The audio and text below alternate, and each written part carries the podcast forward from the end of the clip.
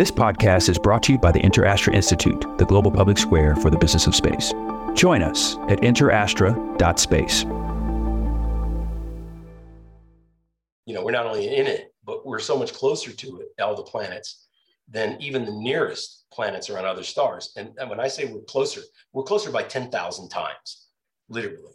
And our solar system, I'm sure most of your listeners have seen, or they were introduced to the solar system in third or fourth grade with a, a few pages in their science textbook and a picture of all the planets in their orbits. And all those pictures are completely wrong for two reasons. First, in order to draw the solar system in a comprehensive way, it can't be to scale. So the planets look big compared to the distances between them, when in reality, the solar system is almost entirely empty. We didn't know back then that we had it all wrong. It took until the 90s to figure out because the telescopes got better and the cameras got better and the computers could do the searching for needles in a haystack. What we found was the solar system is littered with small planets like Pluto. Wow. They totally dominate the population, but we didn't know it because we couldn't see far enough. I am the only person to have walked in space and gone to the deepest point in the ocean. Hi, I'm Kathy Sullivan, and I'm an explorer. Exploring doesn't always have to involve going to some remote or exotic place. It simply requires your commitment to put curiosity into action. So join me on this podcast journey as I reflect on lessons learned from life so far and from my brilliant and ever inquisitive guests. We'll explore together in this very moment from right where you are. Spaceship not required. Welcome to Kathy Sullivan Explores. Before we take off, I have a gift for you. I believe that no matter where you are today, an active thirst for knowledge will help unlock your ability to live a life of meaning and happiness. So I'm sharing some lessons I've learned on my road less traveled. Over at KathySullivanExplores.com, you'll find my seven astronaut tips to improving your life on Earth. When you sign up, I'll send them to you and also make sure you're the first to discover future podcast episodes and learn more about exciting adventures ahead. Just head on over to KathySullivanExplores.com. We're going to explore the farthest reaches of our solar system today with someone who might be called a space age Magellan or Christopher Columbus. Dr. Alan Stern has been involved in at least two dozen space missions, including eight on which he was the kingpin, or principal investigator, as NASA calls the role. He's perhaps most widely known in connection with the New Horizons mission to Pluto, the multi decade undertaking he led to send the first ever spacecraft to the last explored planet in our solar system, which is the subject, by the way, of his fascinating book, Chasing New Horizons. Time magazine named Alan one of the 100 most influential people in the world in 2007, shortly after New Horizons left Earth on its 3 billion mile voyage to Pluto. Yes, that's billion with a B. He's also been inducted into the Colorado Space Hall of Fame. Alan is also co founder and chief scientist of the stratospheric balloon company World View and is in line for his very own suborbital spaceflight with Virgin Galactic in the very near future. Alan, welcome to the podcast. Thank you, Kathy. It's a pleasure.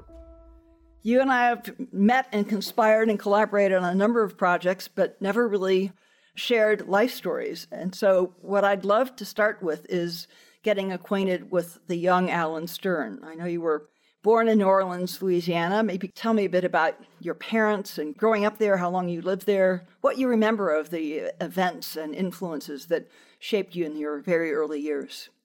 Well, thanks for asking. Yeah, I did grow up in New Orleans, at least uh, my formative years. My uh, father took a big promotion that required us, him to move to a corporate headquarters of the firm he was with right as I was turning 12. And so I spent my boyhood, I like to say, in New Orleans, and I spent my adolescence in Dallas, Texas. And it really was an interesting dividing time. I, from a brother and sister who were younger, it didn't work out as cleanly divided. But when I was a little kid, all I can ever remember is wanting to be involved in space exploration. I, I don't ever remember wanting to be a fireman or a, anything else. And I think my parents thought I would eventually grow out of it. And they actually had some pretty serious conversations with me, questioning my decision. questioning your sanity. yeah, exactly. It was like you should really be looking at some other careers. Try some other things on before you, you know, you've been like one note Nancy for the since we can remember. Can you trace what the origin of that was? Was it, was it Sputnik or the early astronauts or the stars over your head or? Well, there were two things going on. On my part, you know, I was a little kid during the birth of human spaceflight, and it was all over TV. And I remember, in particular, Gemini and Apollo missions, and just being riveted to it and thinking, "Wow, what could be better than somehow having a job in this field?" You know, when you grow up, I mean, it's larger than life, and it's all high tech, and it, and it's it's getting a lot of attention. It's changing the world for the better, and I just wanted to see if I could be a part of that at the same time, my parents were very skeptical and somewhat for good reasons. First, no one in our family had done anything technical at all, not even a doctor. Secondly, I was a poor student. I was a slacker and it really persisted until it came to a crisis when I was in my, uh, between my first and second years of college and a bit flipped as a result. But they, you know, they're looking like you're, you're trying to pick something really hard and you're like not even a mediocre student. Was school just not interesting or you were just lazy or? You're clearly not unintelligent. Well it's it's both. It was really both. I was much more interested in reading books about astronomy and about space exploration than i was doing my homework. Ah. And because i knew that was where i was headed. And the gpa just didn't matter to me very much you hadn't made a connection between the quality or investment of work i do in school now and being able to get to that yeah, and my my parents, uh, you know, like you talk the talk, but you're not walking the walk. You know, you're getting D's in math, and you want to major in physics. that doesn't add up. And at the same time, by the time this was all that taking place, I was a teenager about to go to college, and the whole manned spacecraft program and all of NASA was shrinking and shrinking and shrinking, and there were these huge post-Vietnam cutbacks across aerospace. The supersonic transport was canceled and the defense department shrunk and aerospace was laying off people in just blizzard like numbers. And my parents were like you know there's no future out there you know and i would say things like well that's deterring everybody from going in so there'll only be a few of us who actually are ready for the job market. That mindset touches on something that really struck me in your book I laughed out loud uh, uh, at equal amounts at myself because the way you reacted at this moment that you tell about is so utterly not how I would have reacted. You tell about being 12 years old and watching Walter Cronkite, the grand, the grand MC of nightly news through all of your youth and, and mine, I'm sure. And he's commentating on some Apollo mission and he's got a NASA checklist or engineering manual in his hands. And you look at that and say, I'd love to have one of those. Wow, if NASA gave Walter Cronkite one, they'll give me one. I would never in a million years have presumed that since Walter Cronkite could get one, I would get one. Where did that kind of drive or where'd that chutzpah come from? I don't know if you did this because I used to write NASA all the time for information. Of, like the books that I get in the library weren't enough. The magazines that I could subscribe to weren't enough. So I want to go to the source. And they would send me, it doesn't matter who I wrote, they would send me the same things, these little pamphlets on food and space or something, you know, really mundane. And, and it had no technical depth. And it was like an impenetrable wall. I needed to know more.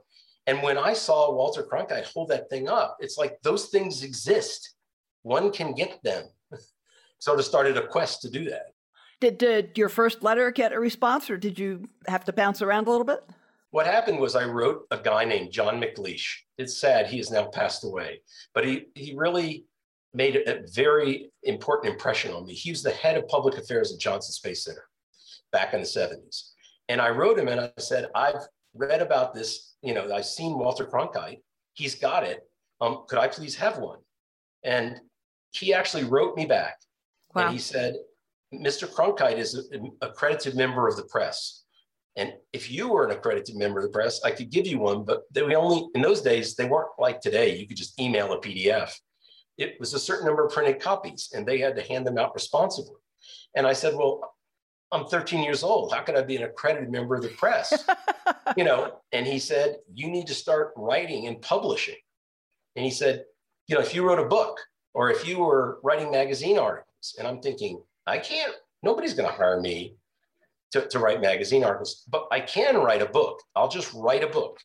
And my grandfather donated his secretary to type it up because I was handwriting it. There were no computers. I wrote a book, which I, it's it's funny what I what I called it, but I'd done a lot of reading. I kind of thought I'm going to call this book "Unmanned Spaceflight: An Inside View." And how would I have an inside view at 13 years old? But anyway, I wrote this book, 150 pages. My grandfather, secretary, bless her heart, typed the thing up, you know, with onion paper or whatever, carbon paper. So there were three copies. And I gave one to my grandfather to thank him. And I kept one and I sent the other to John McLeaish. And it totally changed him. He said, if that kid wrote a 150 page book, it doesn't matter if it's any good.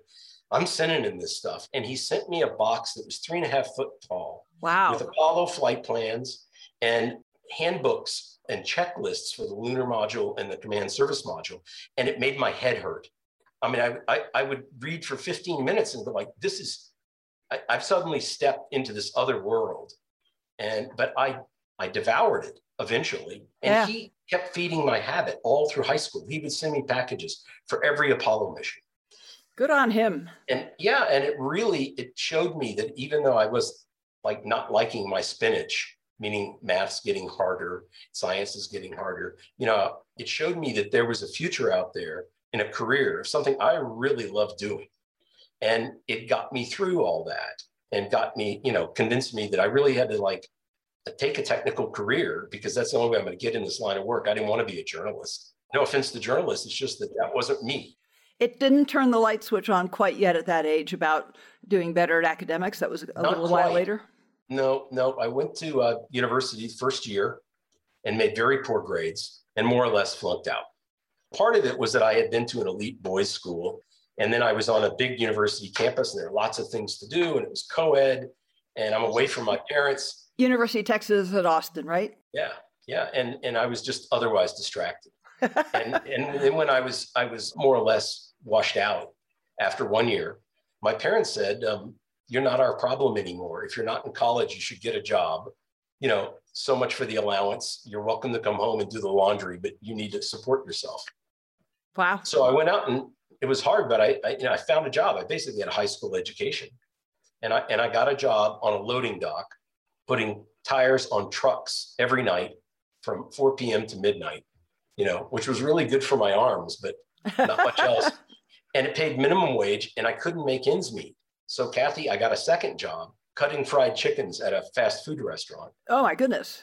I was afraid I'd cut my fingers off because you had to do 60 an hour or get fired. Even then, I the two jobs I could not make ends meet. I got a third job, uh, which doesn't exist anymore. They used to pay college kids to sit in college classes and take notes for those who were sick or lazy, and then you would type them up and hand them in, and they would sell these notes to, Wow. to other kids. Today, you just look at the professor's PowerPoint online. But I, here I'm sitting in the college classes. I was living in Austin, but not going to the university. But now I'm going to classes and just sitting in, and I'm taking notes because I need to pay attention. And I realize these classes are just not that hard. You know, you you lazy blah blah. You know, if you just pay attention. you, you should really give this a try. And I resolved I would go back to school. My parents said they would pay for it. And I said to myself, I'm going to do nothing but school for one semester and see how good grades I can get. So I, I ended up getting, you know, four A's and a B. And, and I was like, well, you see, you were just lazy. And then from then on, I was essentially a straight A student all the way through PhD. Was your view still to just be involved in aerospace, space flight, or manned space flight? Did the astronaut bug ever bite you? Well, so first, I didn't know if I wanted to be in aerospace or in science. And that went back and forth in my head for 15 years. And I actually, you know, took aerospace courses, but decided physics was harder. So I majored in physics and I got a side degree in astronomy. And then for grad school, I went and did aerospace engineering. And because ever since I was little, what I really wanted to do was be an astronaut the only thing I really wanted to do, I didn't really want a desk job as an engineer or a scientist. It was like a means to an end. Mm-hmm.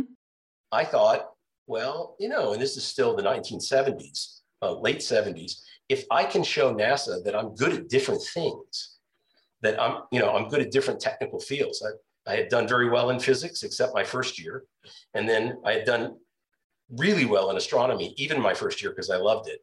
And then if I can show them I can make straight A's in aerospace engineering and then work at NASA in the summers. And meanwhile, I was learning to fly and learning to parachute and doing, you know, all these other things that I thought might uh, pump up my resume.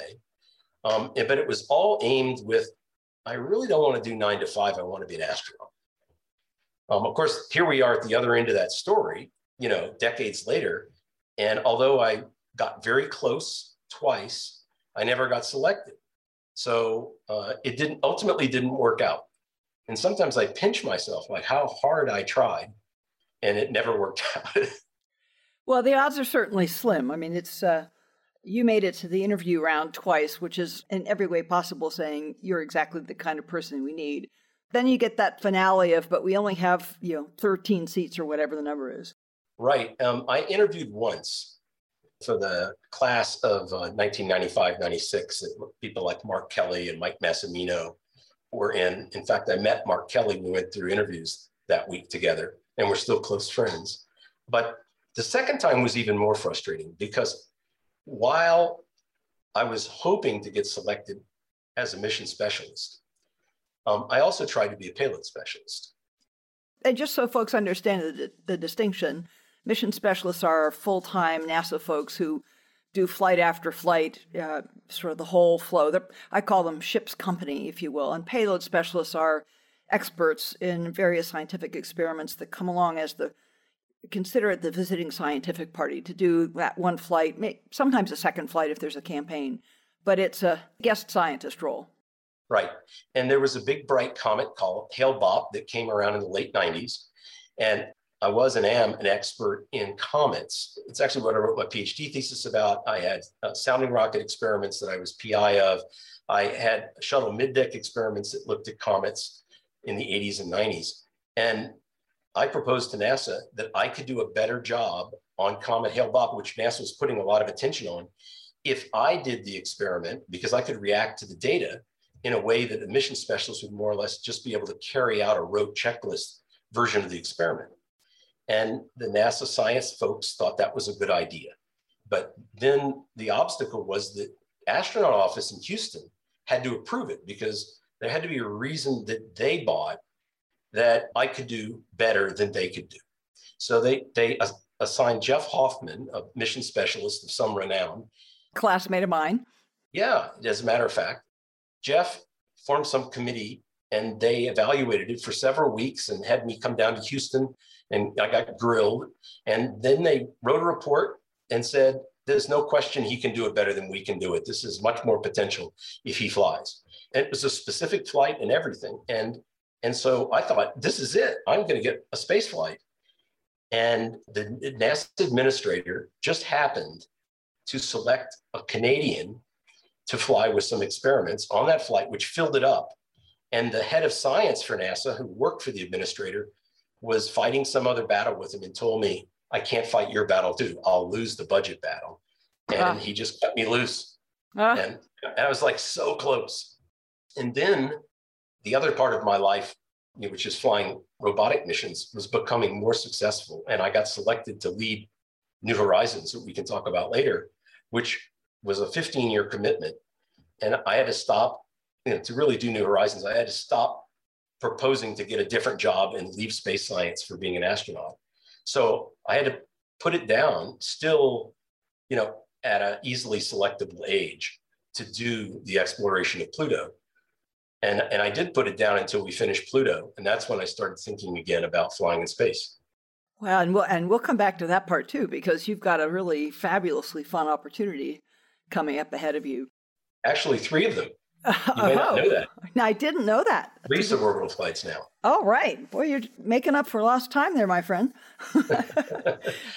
um, there's so much I want to dive into about New Horizons and what exploring the solar system means. But before we before we dive into that, where you and I have more recently been collaborating, I think is the first big thing you jumped into after New Horizons, uh, the stratospheric ballooning enterprise called World View. Tell me how that got started and, and how you came to found that. Yeah, um, it's a wonderful story. At least I think so. One of the things we haven't talked about, and we don't need to, but except as context, is that during the, uh, the second Bush administration, I was appointed to be the head of science at NASA headquarters and run the entire science program. Uh, I've always been an early adopter and kind of change agent. One of the things that I looked at and I had it studied was could we do the NASA scientific ballooning program better by making it crewed balloons? In other words, um, having people balloons. aboard. Yeah. Take people aboard. So, you know, in every scientific profession, the scientists do their own work. They don't do it by automating it. It's only in spaceflight where we're stuck because it's hard to launch people into space and it's expensive that we do it this kind of remote control way. And, uh, you know, volcanologists go to volcanoes and oceanographers, right. as you know, go on ocean expositions. And you go down the list and every brand of science, the, the practitioners do it on location, except, except space, space science. And there's great advantages to that. Back up for a second and the strat- what is it about scientific ballooning and the niche that it could fill in in studying space or studying the Earth? So um, it has certain advantages, and that's why NASA spends money flying robotic balloons that you can go to high altitude and see at wavelengths uh, that you can't see from the ground, but it's much less expensive than going all the way to orbit, as one example. Or for looking down on the Earth, it has the advantage that you're closer, and so you can see at higher resolution. So, and I can name other things as well, but those are two good examples. So, looking upward, it's because you can work in wavelengths of light that don't make it through our atmosphere. Right. And looking downward, you can have you have a finer scale view, and you're moving more slowly than a satellite. So you also have some dwell time, right? That's right. That's exactly right. And uh, anyway, so we looked at this, and it just didn't work out. It didn't work out for NASA to invent that kind of system. There wasn't enough benefit for the projected cost, particularly the way NASA does things, which can be very expensive um, because they want extremely high reliability from the start. Anyway, so that didn't work out. But after I left the federal government, um, I was getting involved in commercial spaceflight. I thought of this study that we had done. And after a couple of years, I thought I should try to really look at how you would do this as a commercial business, because I think there'd be a lot of interest for tourism and for science. And so I approached a man named Taber MacCallum, who you know, who at the time was the chief technical officer of a company called Paragon in Tucson. And I knew that his father had been involved as a scientist in the ballooning arena, and that Paragon had the technical skills to study this problem of how could you do this commercially. And I called Taber up in May of 2011 and told him why I thought this was a cool idea, and he loved it. And within a matter of a month or two, I was appointed to the board of directors at Paragon with the explicit purpose that we were going to not only study this, but then give birth to another company, who ultimately became called World View, and launch this as a project. And that's how it all got started. World View has had a scientific dimension to it. You invited me to join the scientific advisory board. Describe a little bit the kind of the idea of, of a, a racetrack pattern and and what that could let various customers do.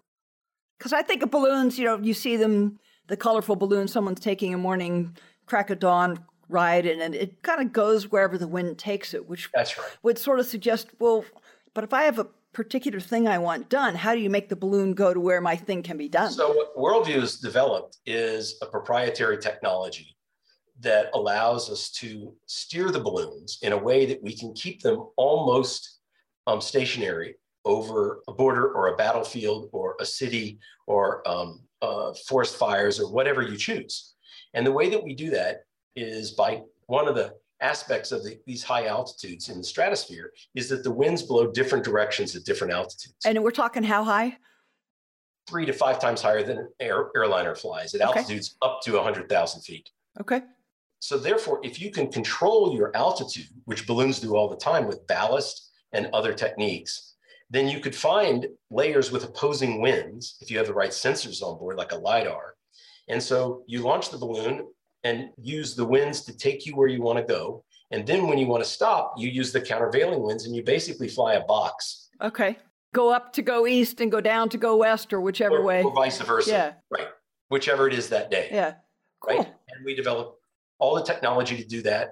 And this has great advantages compared to satellites because, as you said earlier, satellite surveillance just comes and goes. A satellite can look at a city for a few minutes and then it doesn't come back maybe for days because of its speed and the rotation yeah. of the earth. But if you could persist and sit over a border or a battlefield or what have you, there are a lot of agencies and companies and foreign countries that would be interested in. There's a tremendous market for this kind of remote sensing. There's no propeller or propulsion on either the balloon or the package it's yeah, carrying. vertical propulsion in the sense yeah, it's just using okay. No spinning propellers, no right. And so we call these things stratollites, like the word satellites, but they're in the stratosphere. They look a lot like a satellite, both visually and, you know, they have solar arrays for power and batteries to, to store the power for at night. And they have a thermal control system. If you look at a block diagram, they look like a satellite in both their external appearance and all the things you have to bring along. We have to have a pointing system, right. just like a satellite. We have to have command and data handling. But we can do this for very low prices compared to satellites. And then when you combine it with persistence over a, a region of interest, there's just no limit to the application. Lots of uses. So when you're launching these balloons, give give folks a sense of the scale. When you get the balloon still, the payload is still on the ground. The balloon is just about got enough gas in it to start lifting off. How tall is that? It's big. It's uh, several hundred feet tall. Okay, and then it rises up when it rises up, it, it becomes a big round balloon that's like 100 that's feet. round balloon because the atmospheric pressure keeps going down. Right. So the little bubble of helium or hydrogen, we use both for different purposes, expands as you go up. And eventually you get this enormous structure that's hundreds of feet, you know, in diameter. It's a basically a big teardrop. Wow. That's 10 million cubic feet. Wow. Of envelope carrying a payload that might be a thousand pounds or a hundred pounds or several thousand pounds up at these high altitudes. And you can put a lot of sensors in a payload like that. A balloon like this is the source of my one and only UFO story. I was back in my astronaut days flying NASA's high altitude research aircraft mission. So we were flying at you know 65, 67,000 feet. And we were coming back, heading east out of something we had done over West Texas. This was all civilian scientific, you know, atmospheric chemistry and remote sensing. And we're at 67,000 feet, and we know a thing or two about aviation. We know there ain't nobody higher than us. But there's this big, bright, white light at about our 11 o'clock position and a goodly angle above us. And I'm talking with my buddy in the front seat. We're, you know, kind of tapping our lips saying, I don't know, what do you think that is? And the air traffic controllers call us up and say, you know, target X degrees, this altitude is a, a weather balloon launched out of Palestine, Texas. So that was fascinating. We land not long afterwards and hop out of my flight suit and I'm driving home. The radio airwaves are just burning up with people calling in this UFO. And the announcer is trying to tell them we've got it confirmed from NASA and everyone else, FAA it's a weather balloon. And there's just this swarm of, no, no, no, it's a UFO. I know it is. so um, I'm curious, was that was that flight you were just talking about when you were flying the WB-57 Canberra? Yeah. So this is for those who don't know, NASA had has a pair of modified 1950s era bombers that they made a big, fat, long wings so it can fly real high. I'm pretty sure it is the world's absolute slowest jet but it's very well equipped for making atmospheric chemistry measurements and doing remote sensing, you know, monitoring things on the ground. And I got I got the chance for a year and a half or so to fly in those. So I, I got the chance to fly those too, because on one of the shuttle missions that I had experiments on to look at uh, the comet that I didn't get to fly in space for, I also proposed that I fly the back seat of the Canberra, and uh, as the shuttle flew over and observed with another instrument to add to the to the fun and to the science.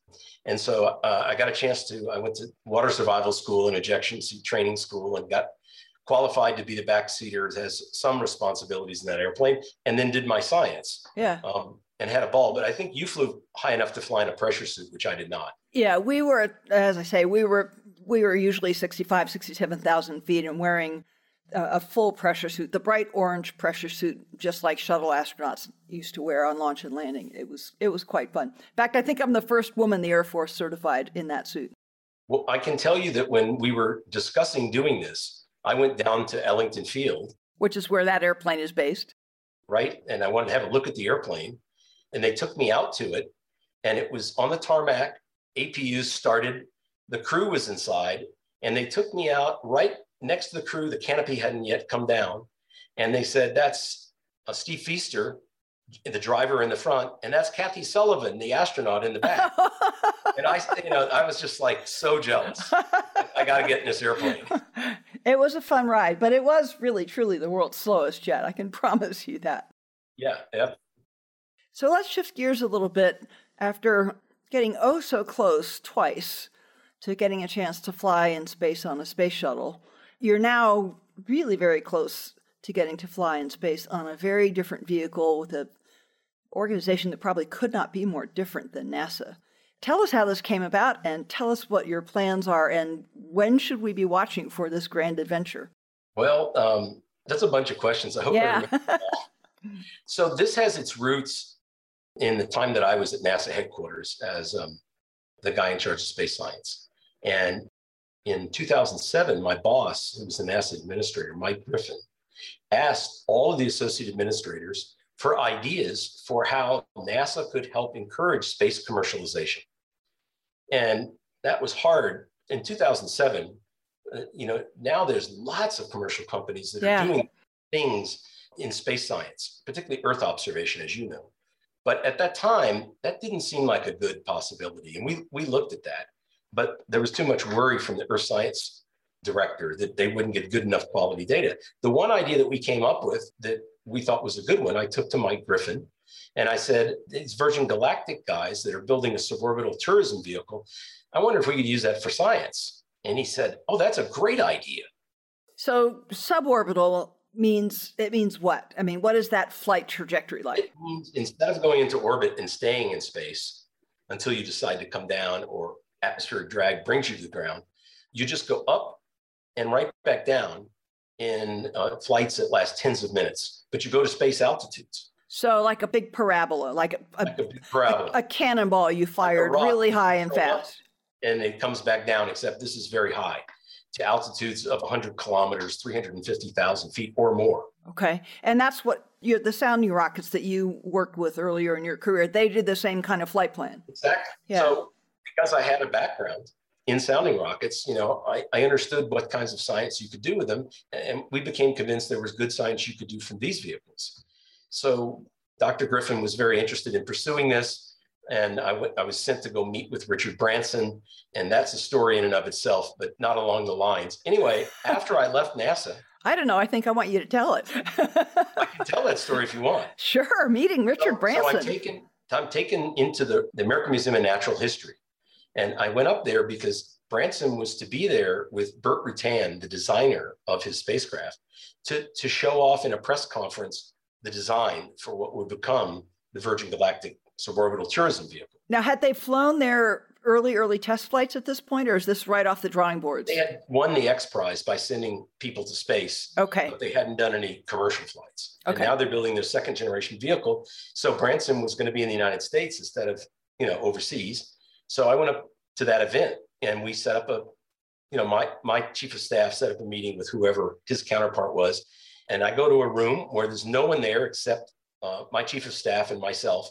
And Branson comes in with with his guy, and then his guy says to Sir Richard, he says, "This is Dr. Alan Stern. He runs NASA's space science program, and he wants to buy a hundred flights from you."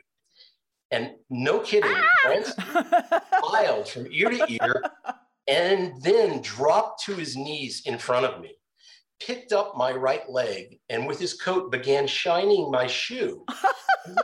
and said, What can I do for you, Dr. Stern? Did you really have authorization to buy 100 flights? Well, that's what we were. The whole idea was that because they were 10 times cheaper to fly on than a sounding rocket, that we could afford to buy them in large numbers and do a whole different class of science because you could fly unheard of numbers of suborbital flights. So another first we need to put on your resume is the maybe not the first person Sir Richard first Branson. but... Richard Branson. So anyway, I left NASA, wanted to get involved in commercial space flight, and I knew the the power of this stuff for suborbital as well as for balloons. And actually got hired by Branson to help with their development. And I got hired by Bezos to help with Blue Origin's development. At the same time? Yeah, at the same time. And SpaceX too. Wow. And they knew that I was working for the others. I was just consulting. But anyway, so I got a really inside look at all of that. And then my old employer, the Southwest Research Institute, which is based in Texas, 3,000 employees, all doing different kinds of research, wanted to hire me back after I left NASA. And I said no several times. And finally they said, look, it's just it's whatever you want. You just write down what you want. And whatever you want, we'll do it. And so I thought, well, this is great. And I wrote down 10 things, you know, like what salary I wanted and where I wanted to live. But I also wrote down that I want you to start a manned suborbital program. I want to be the principal investigator and I want you to buy Virgin Galactic space flights. And they said yes and gave me a very large amount of money, you know, to have a competitive advantage for us to be first. And I contracted three Virgin Galactic space flights in 2011 and 2012, and six with another company called XCOR that unfortunately folded. So at that time, I like to tell people that Southwest Research had uh, nine space flights lined up in the next several years, which was more because the shuttle wasn't flying than the number of Soyuz flights available in Houston. but you know, as time went on, the schedules got stretched out, and now we're 10 years later, and now it's all becoming real. Last year, NASA resurrected the program that I first, you know, envisioned when I was there, and put out a call for proposals for scientists to propose to go to space on a suborbital flight with their own experiment if they could justify that it was better done with them than with automation or something else. Well, you had already made that pitch. Yeah. So so we wrote a proposal. Um, myself and two other scientists at Southwest, Dan Durda and Cathy Olkin. and we wrote that proposal and turned it in last June. And it was peer reviewed in October. It's sort of like your story um, at back in 1978. One day in the middle of October, I get a phone call from NASA, and it says, "Do you still want to fly in space?" Because your proposal's elected, right? I think that's their standard line, as if someone's got that dream and is going to forget it at some yeah, point. This, is a, this, isn't a Houston person. This is a NASA headquarters, you know, program manager. And I said, yes, of course. And they said, well, this is going to get announced next week. You might want to have your company put a press release together. We're putting one together. The administrator is going to announce it. And so call up your public affairs people. So I did. And the first question they asked me was, who are we coordinating with besides NASA? Who are the other selectees? And I said, you know, they didn't tell me. I'll ask. So I called the program manager back and I said, who else are we coordinating with? And he said, well, just you. Selected one.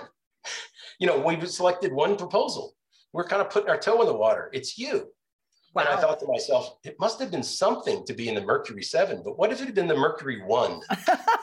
Just pick John Glenn. He did all the flights. so anyway, you get all so, so you get all three flights that they offered. Yeah. And Southwest had put money in, so there was cost sharing. It was a good deal for NASA. And uh, we're going to fly at some point next year that's not clear, probably in the middle or the latter part of next year. But it, there's still a little bit of a test flight program to finish and I'm not going to be first, although I'm going to be near the front. And so I don't really have a date. And we're just starting to get serious now about a training plan and things like that. And will you personally do all three, or will your two colleagues each get one as well? What's the what's the thinking there on that point? Well, first we're lining up additional flights, so we're all going to fly, and I hope to fly a lot. And I will tell you that this really is a great business case. I mean, the research you can do from these suborbital vehicles is spectacular and they're inexpensive. And I will tell you the toast that the three of us flyers make with a beer. All right. Because we're competitive with each other. And we toast first to 50, the first to get to 50 flights. Oh, I thought you meant like 50 miles, the astronaut. No, first, first to get to 50 flights. All right. So that's a long way off, but we are lining up flights four, five, six, seven presently. So, what would you say nowadays to a young person that's got a dream of spaceflight, how would you tell them to be thinking about the pathways open to them? Which well, I would say first, follow your heart. If, if it's a burning desire in you to do anything, doesn't matter what it is, follow your heart because people excel at things they love and they're they're driven to do. Secondly, I would tell them, I, I wish I were your age because it's getting so much easier. And there's so many ways to fly in space that didn't exist when I was your age. Um, there was only one back then. You know, you could fly on a Russian or American spacecraft. That's it. And if you didn't get selected by NASA, there was no way to do it. You've got all these opportunities and they're getting better year by year. And then I tell them to really excel at whatever they choose to do, you know, whether it's astronomy or oceanography or atmospheric science or geology, whatever, you know, be at the top. Don't be a dumb guy like me that, you know, had to flunk out of college to figure out that it's not that hard to make straight A's. You know, get get yourself in gear and be serious about it and set yourself apart. You talked about your passion and excellence once you found your bearing in physics and math and things. Are there any parts of the skill set needed for your career you not natively good at that you had to just sort of double down and do extra reps to, you know, sort of build on your strengths but shore up your weaknesses kind of thing? I was the kind of physics student that could make A's but had to work really hard. And I, I actually lived with another student who was a close friend who was like super genius. And, you know, he, he could have a lot more of of a nightlife because he could do his homework assignments faster. So I wasn't entirely a natural, but I was plenty good enough to make straight A's or occasionally a B. But the thing that I really disliked was English class. I just hated it. I didn't like the reading assignments, you know, ever since I was in middle school, and I didn't like the writing. And I thought to myself, you know, I don't need to know that stuff because I'm going to be doing math and computer programming and science. And, and so I wasn't very good at it. I didn't want to be very good at it. I celebrated when I'd finished my last college English class requirement, like you wouldn't believe. and, and then I went out into the working world and I found that a big part of being a real scientist is you got to write proposals, you got to write papers. And if they're not good, it affects your career negatively.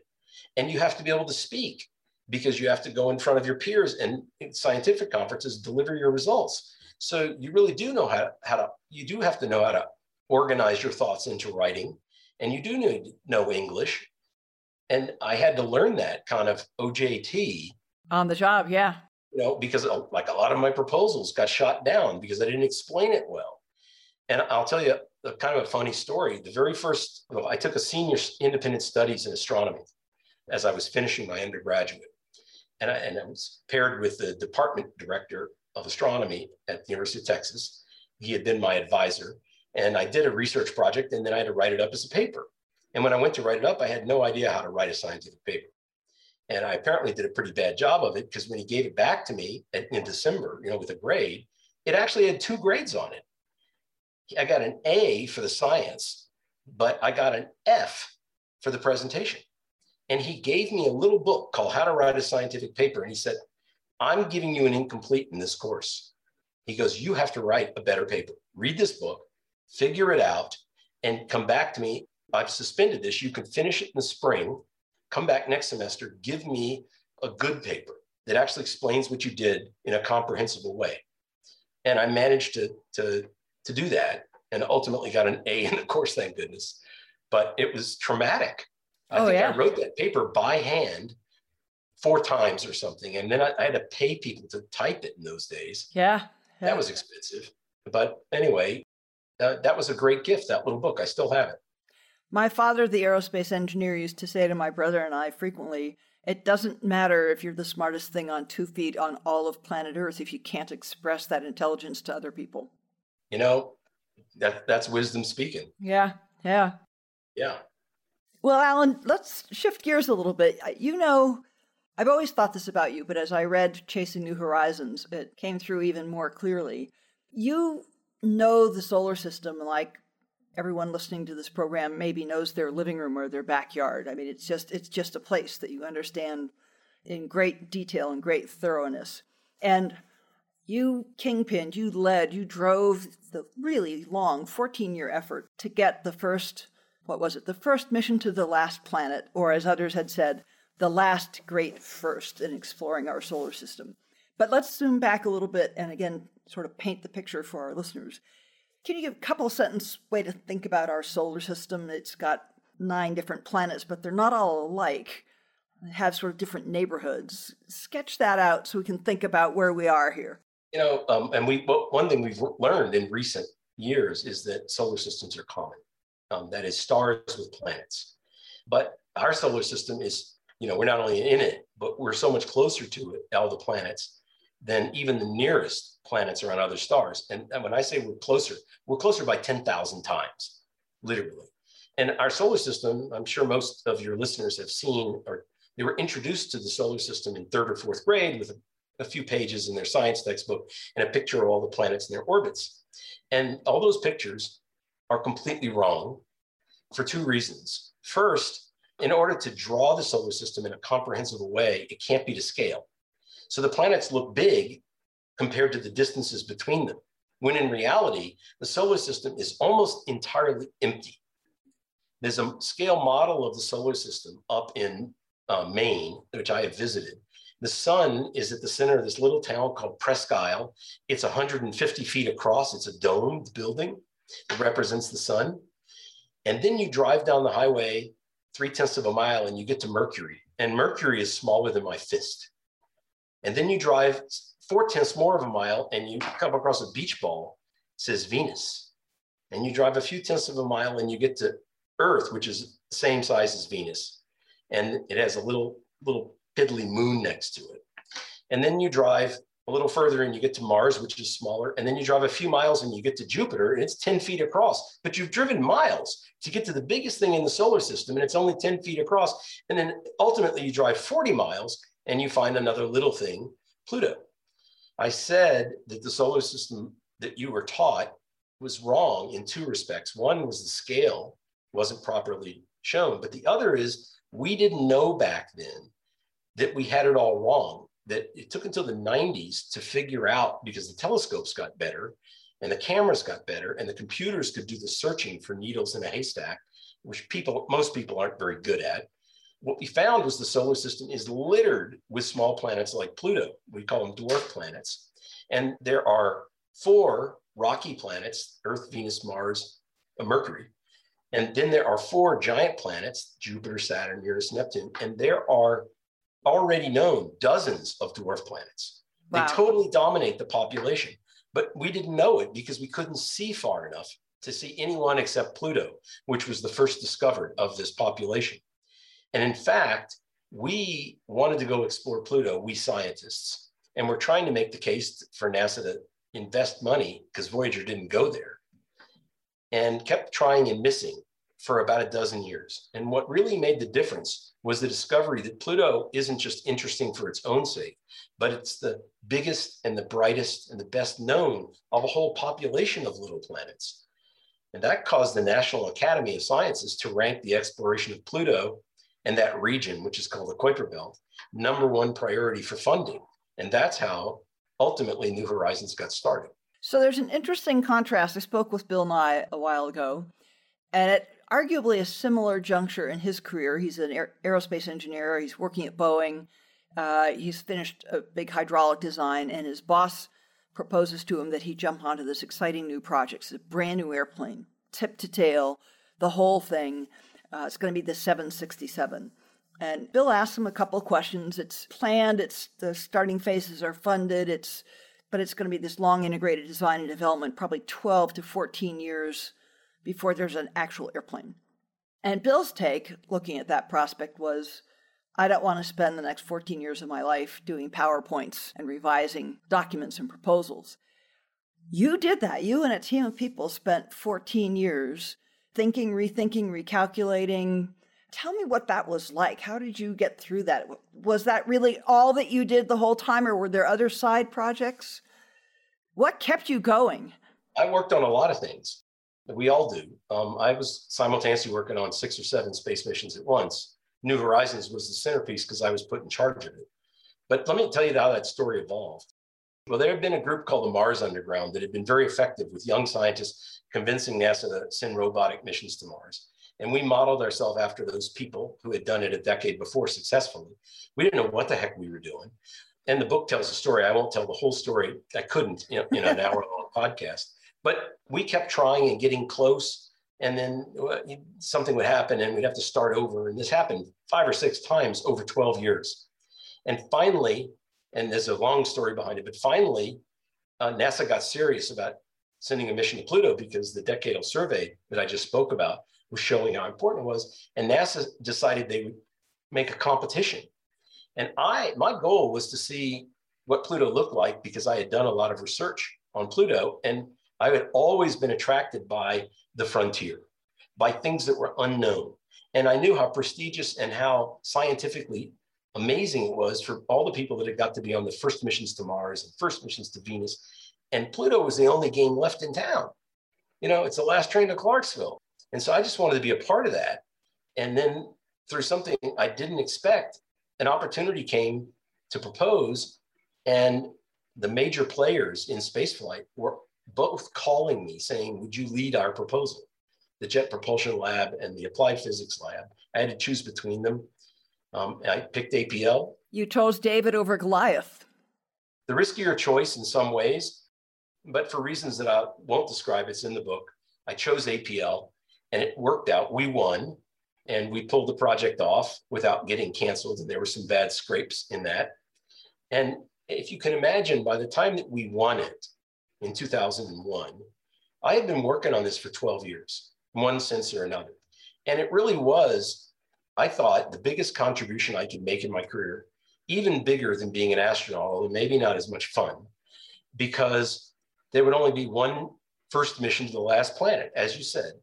If that was the legacy of my career, besides all the egg-headed papers I'd written and all the, you know, instruments I'd built and things that I've been PI of, in, in charge of, in other words, um, on robotic missions, they were always a little piece of this mission or, you know, the spectrometer on that mission or a small experiment flying in the cabin on the space shuttle. This was really big leagues. Uh, the first mission, not just to the last planet, but the first of a new class that we discovered. And we had a great team. And it just seemed to me that this, this was something I would like to be able to look back at the end and say, our team changed the world a little bit for the better. We got this done.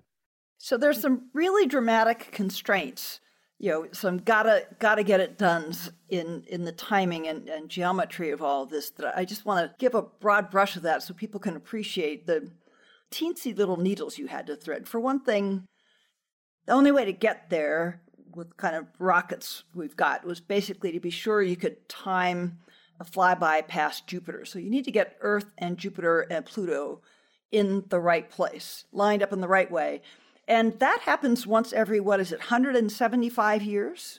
No, that's a different number. That's when all the planets line up so you can do a grand tour. Okay. Every 13 years, there are three years where you can use Jupiter to get to Pluto.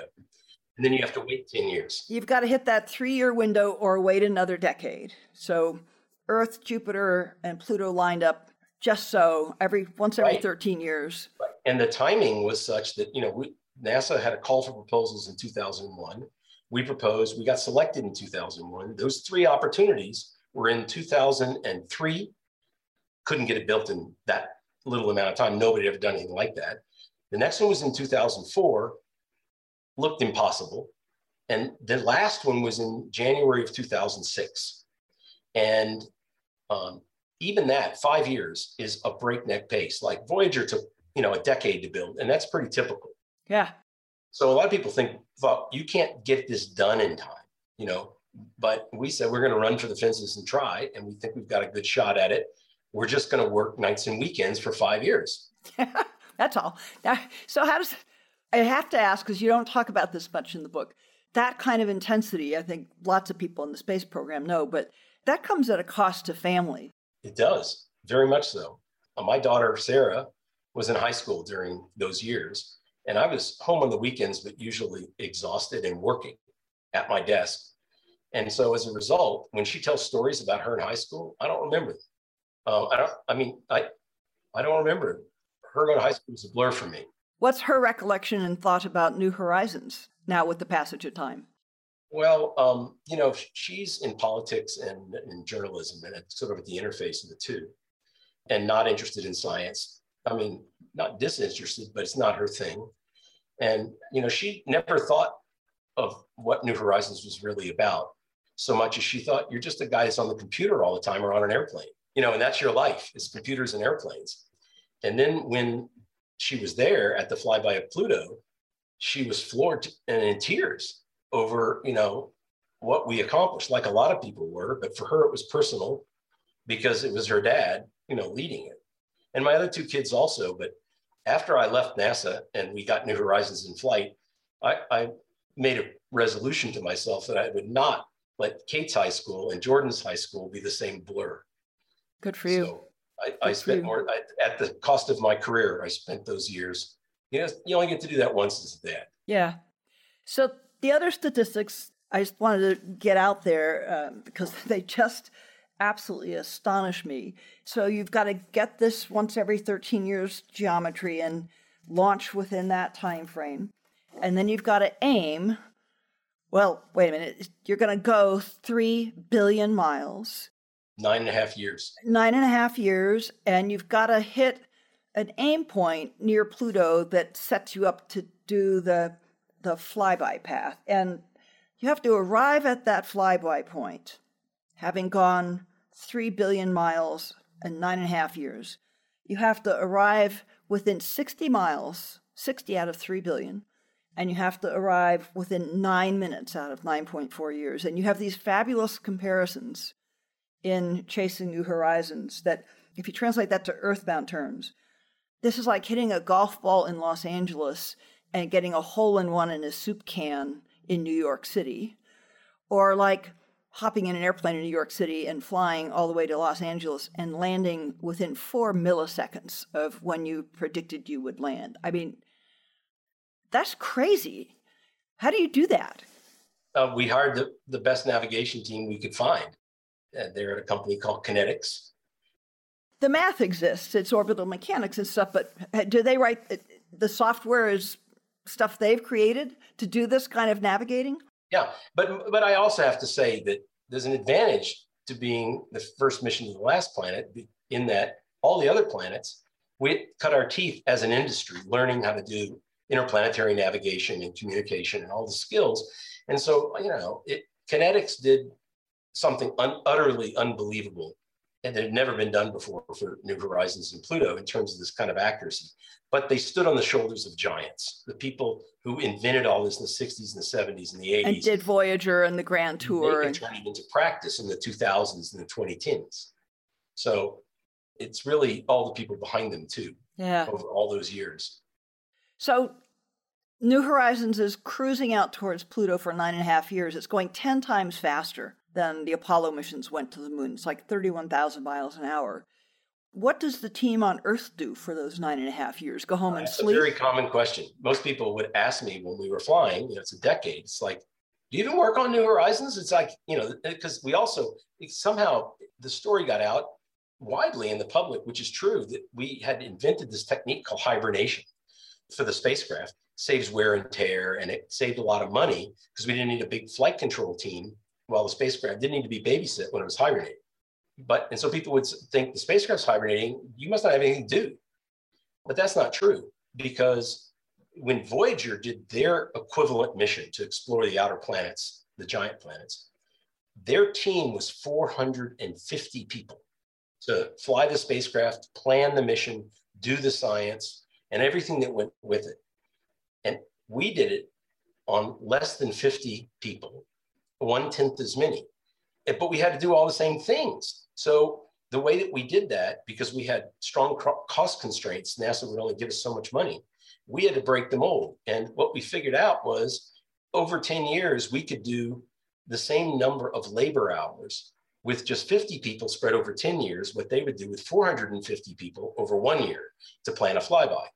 So we were busy the entire 10 years like crazy. And I remember my mission operations manager at one point, Alice Bowman, said, uh, This is like a 10 year sprint pace marathon. We work round the clock in anonymity for 10 years for this you know, very brief flyby. So what what was the nature of that work? What what exactly were you doing? Well, very long list of things. First, we had to navigate the spacecraft to that destination that you just talked about that involves a lot of tracking and not just radio tracking, but also a lot of what's called optical navigation. We take pictures of Pluto against the star field, send them home, have those analyzed to figure out where you are and where Pluto is relative to you. Then at the same time we were navigating, we had to operate the spacecraft and we had to conduct all the crew science. And then we had to put in place the plans for the flyby and all the backup plans for the flyby. And we had to put in place all the public affairs plans for the flyby and we had to train our team for a one shot it's going to work or it won't with you know what you would call integrated simulations. We call ORTs for operational readiness tests. So basically rehearsals. Dozens of rehearsals some of them lasting a week at a time. And they require enormous amounts of preparation to be ready for. Then you execute it then you analyze what you did right and wrong and have lessons learned and you improve your software or your techniques and then you go to the next one. Um, and we did dozens of those and all of that was all of those different tests were take, had to be planned and proven and go through review panel cycles and things like that. At the same time, we kept discovering more moons of Pluto and realized there was a hazard for unseen things that we might hit and turn the spacecraft into smithereens. So we actually so you didn't you didn't know that when you started. No. You know, Pluto and its one moon, but it. You... And then in 2005, my team went looking for moons with the Hubble Space Telescope and found two more. And then we found another in 11 and another in 2012. And they were just popping up all over. So now who knows what's out there and what if we hit right. something? And so then we had to plan. People said, well, what can we do about it? And I said, well, I'll tell you what we're going to do about it. We're going to, as we drill down on Pluto in the last few months, we're going to use our cameras to look for more moons, dust rings, things that could hurt us. And we might have to divert the trajectory to a safer plan. But it took years to plan the Pluto flyby. So we had to plan four variants, one for the nominal and for three bailouts, we called them. Um, later, they were renamed because NASA didn't like the word bailout. and I made up an acronym called SHBOT for Safe Haven Safe Haven bailout trajectory. Anyway, so we had to, in the end, plan and certify four different flybys, have them all in the can, not knowing which one we would ultimately execute. So they had to be independently as bulletproof as the main one. Which one did you use? We ended up not finding more moons or rings and flying the best course. None of the none of the bailouts. So all that work was, you know, it's just like a lot of what you did. You prepared for many kinds of, of emergencies that never happened. Yeah. Yeah. Right? Um, but fortunately, that preparation was very important because we learned to work as a team. And then just before we got to Pluto, we really did have an emergency and we almost lost it all. And because we had learned to work as a team, we were able in very short order to save our grits from literal disaster. After flying for nine and a half years, 10 days from Pluto, we lost contact with the spacecraft and we managed to not only get it back, but then we found out all of the flyby software that had been put up over six months had been erased. Oh no! All that with three days till the flyby began. So how long was the flight? What you call the flyby? Because I, I said earlier, at thirty-one thousand miles an hour, I would think it's as fast as you blink, but for the science you were doing, it wasn't. So all the core science happened in one week. Uh, okay. Actually, not a nine-day load a load meaning a computer program, okay. one nine day load. Um, we, of course, we started with all the hazard analysis and navigation months out, but all the pretty pictures and the other kinds of data types that you, we got that really told us what Pluto Pluto's about all happened in one nine day span from seven days before flyby till two days after. So, you know, we're accustomed to seeing astronauts do something on the International Space Station in real time, you know, watching it as it happens, or, or maybe some data from Perseverance taking minutes to get back. You had to make decisions about the data system and the telemetry, the radio system to send data back, and, and the antenna that put you in a really different place. It, it took you guys, after all that you'd been through 14 years to just get to the launch pad and nine and a half years to get to the planet. It was like another year to a year to get the data back almost a year and a half. Yeah. And here's why. When NASA decided they would fund a mission to Pluto, they only had a certain amount of money. And it turns out that the amount of money, if you adjusted for inflation to compare it to Voyager, which is the most comparable mission, was only 20% as much money as Voyager. So imagine we had to reinvent in a credible way how to do this thing, not only in half the time of Voyager, but for two dimes on the dollar. And we did a lot of brainstorming for ways to save money. And one of them was hibernation that I talked about earlier, because Right. it got a team size down in flight. For 10 years, we could have a small team instead of a big team. Uh, we had many ways, but another was one day it dawned on me that if we could make a spacecraft work and succeed after nine and a half years, there was very little chance we were going to lose it over the next year or two. If you build it for that reliability and it's already worked that long, it, the odds are it's going to work. So then I realized that means that we can uh, transmit the data slowly, which means we can have a, a much less expensive communication system and power system to power the transmitters. And people thought that was a risky thing to propose to NASA to take 16 months to get the data back. But actually, NASA loved it. You know, we showed that it was technically feasible and there wasn't any risk, and we would send the most important stuff first and the least Right. important last. And, and we had ways to compress the data so that if we, for example, had a fuel leak and we're running out of fuel, we could speed things up by sending somewhat compromised, you know, like a lot of your cell phone images, you compress them to send them to Twitter, and they still look really good.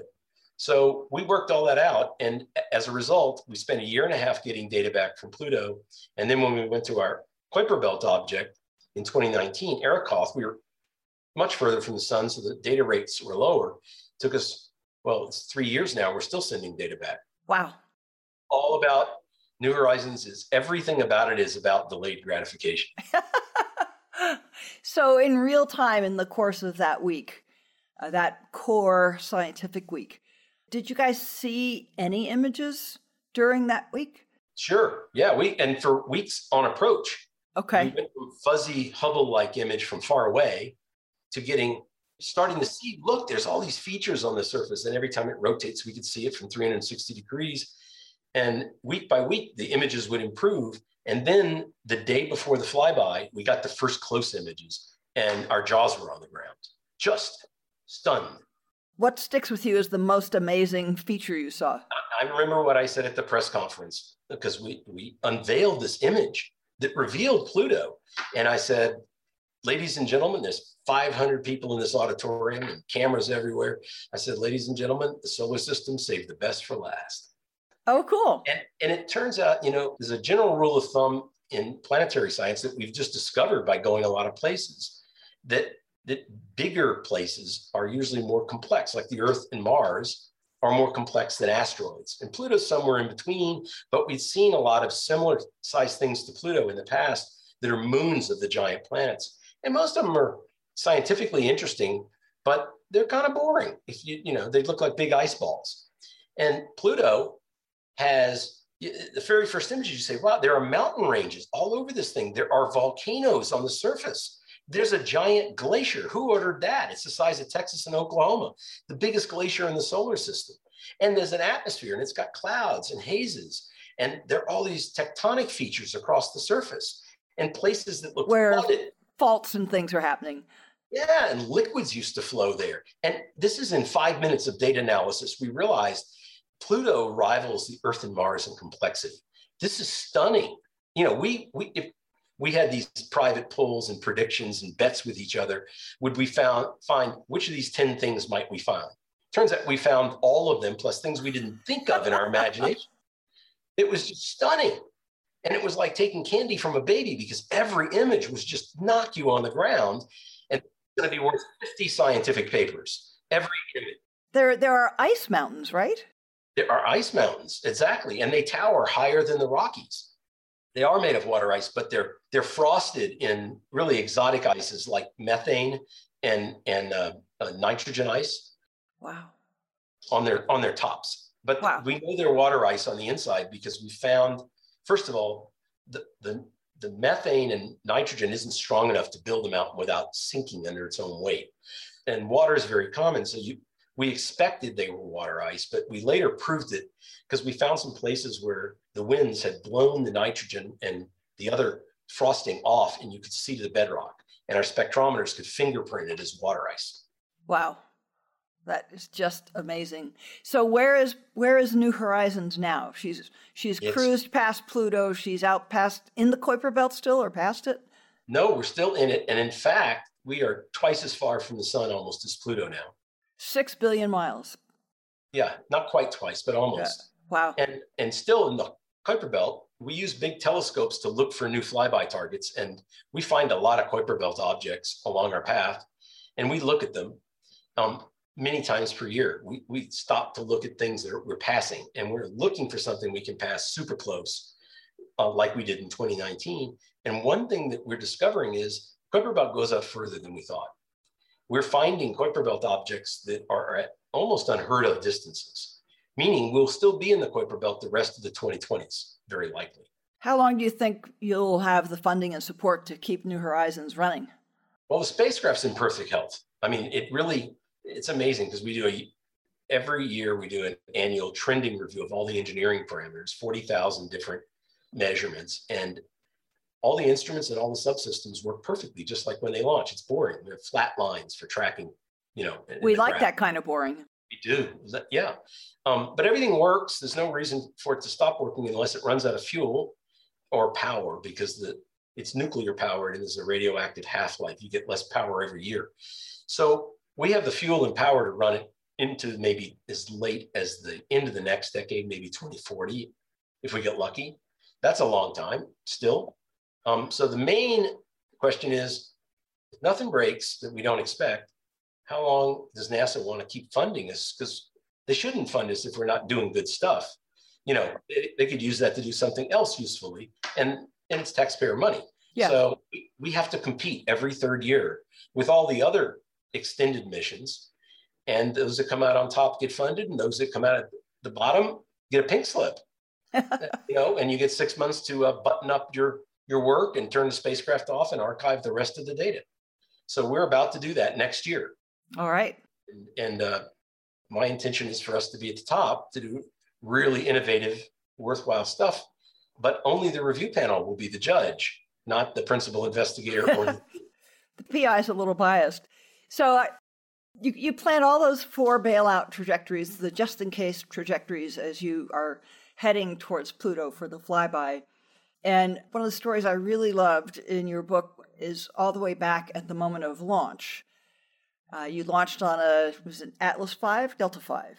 Atlas Five. An Atlas Five, and you had not had experience with the Atlas Five team before personally. And you talk about when you finally get all done with your PR and press and things, making your way out to the beach where a lot of the launch team is gathered and having a bit of a party and a celebration. And there's this big bonfire and what were they fueling the bonfire with?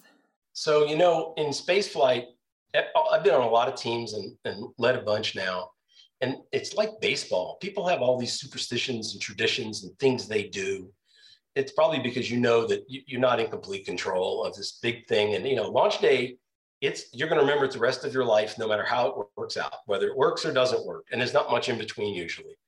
And, uh, you know, like when I was first doing sounding rockets, we had certain traditions and I followed those out of superstition, not really superstition, more just the power of community that you follow these traditions.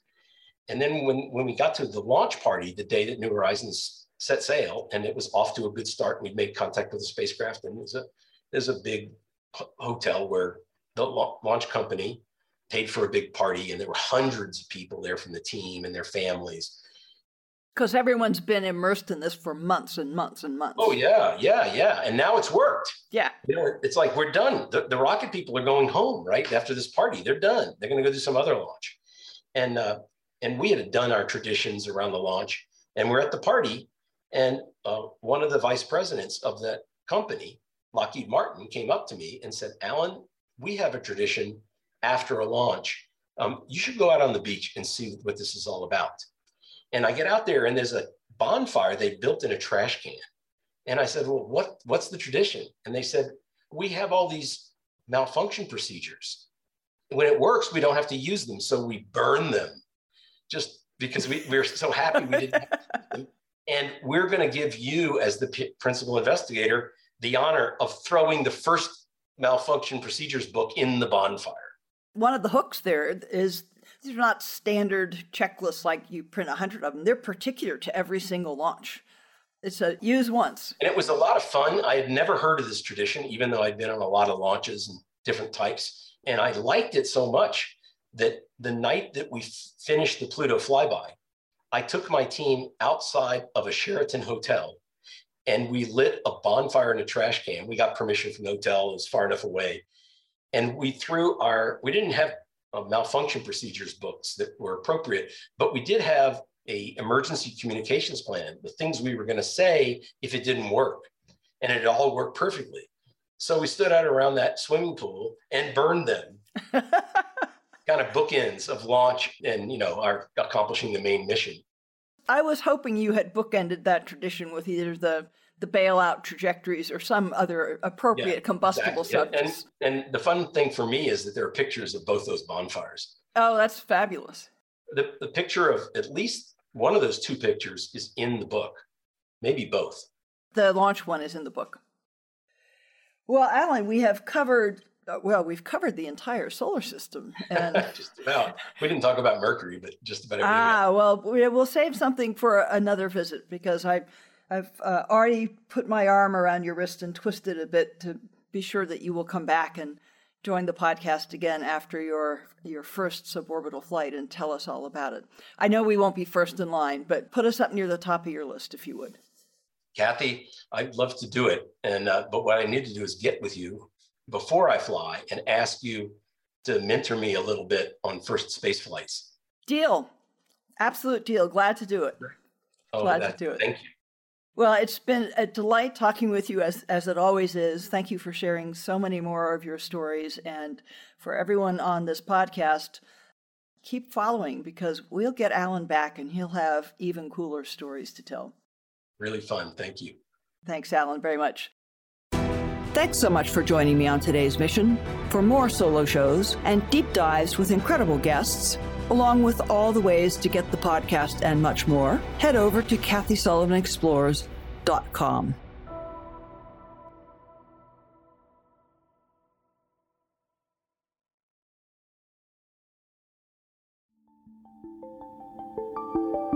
This podcast is brought to you by the InterAstra Institute New episodes are available on Spotify, Apple Music, and most everywhere podcasts are found.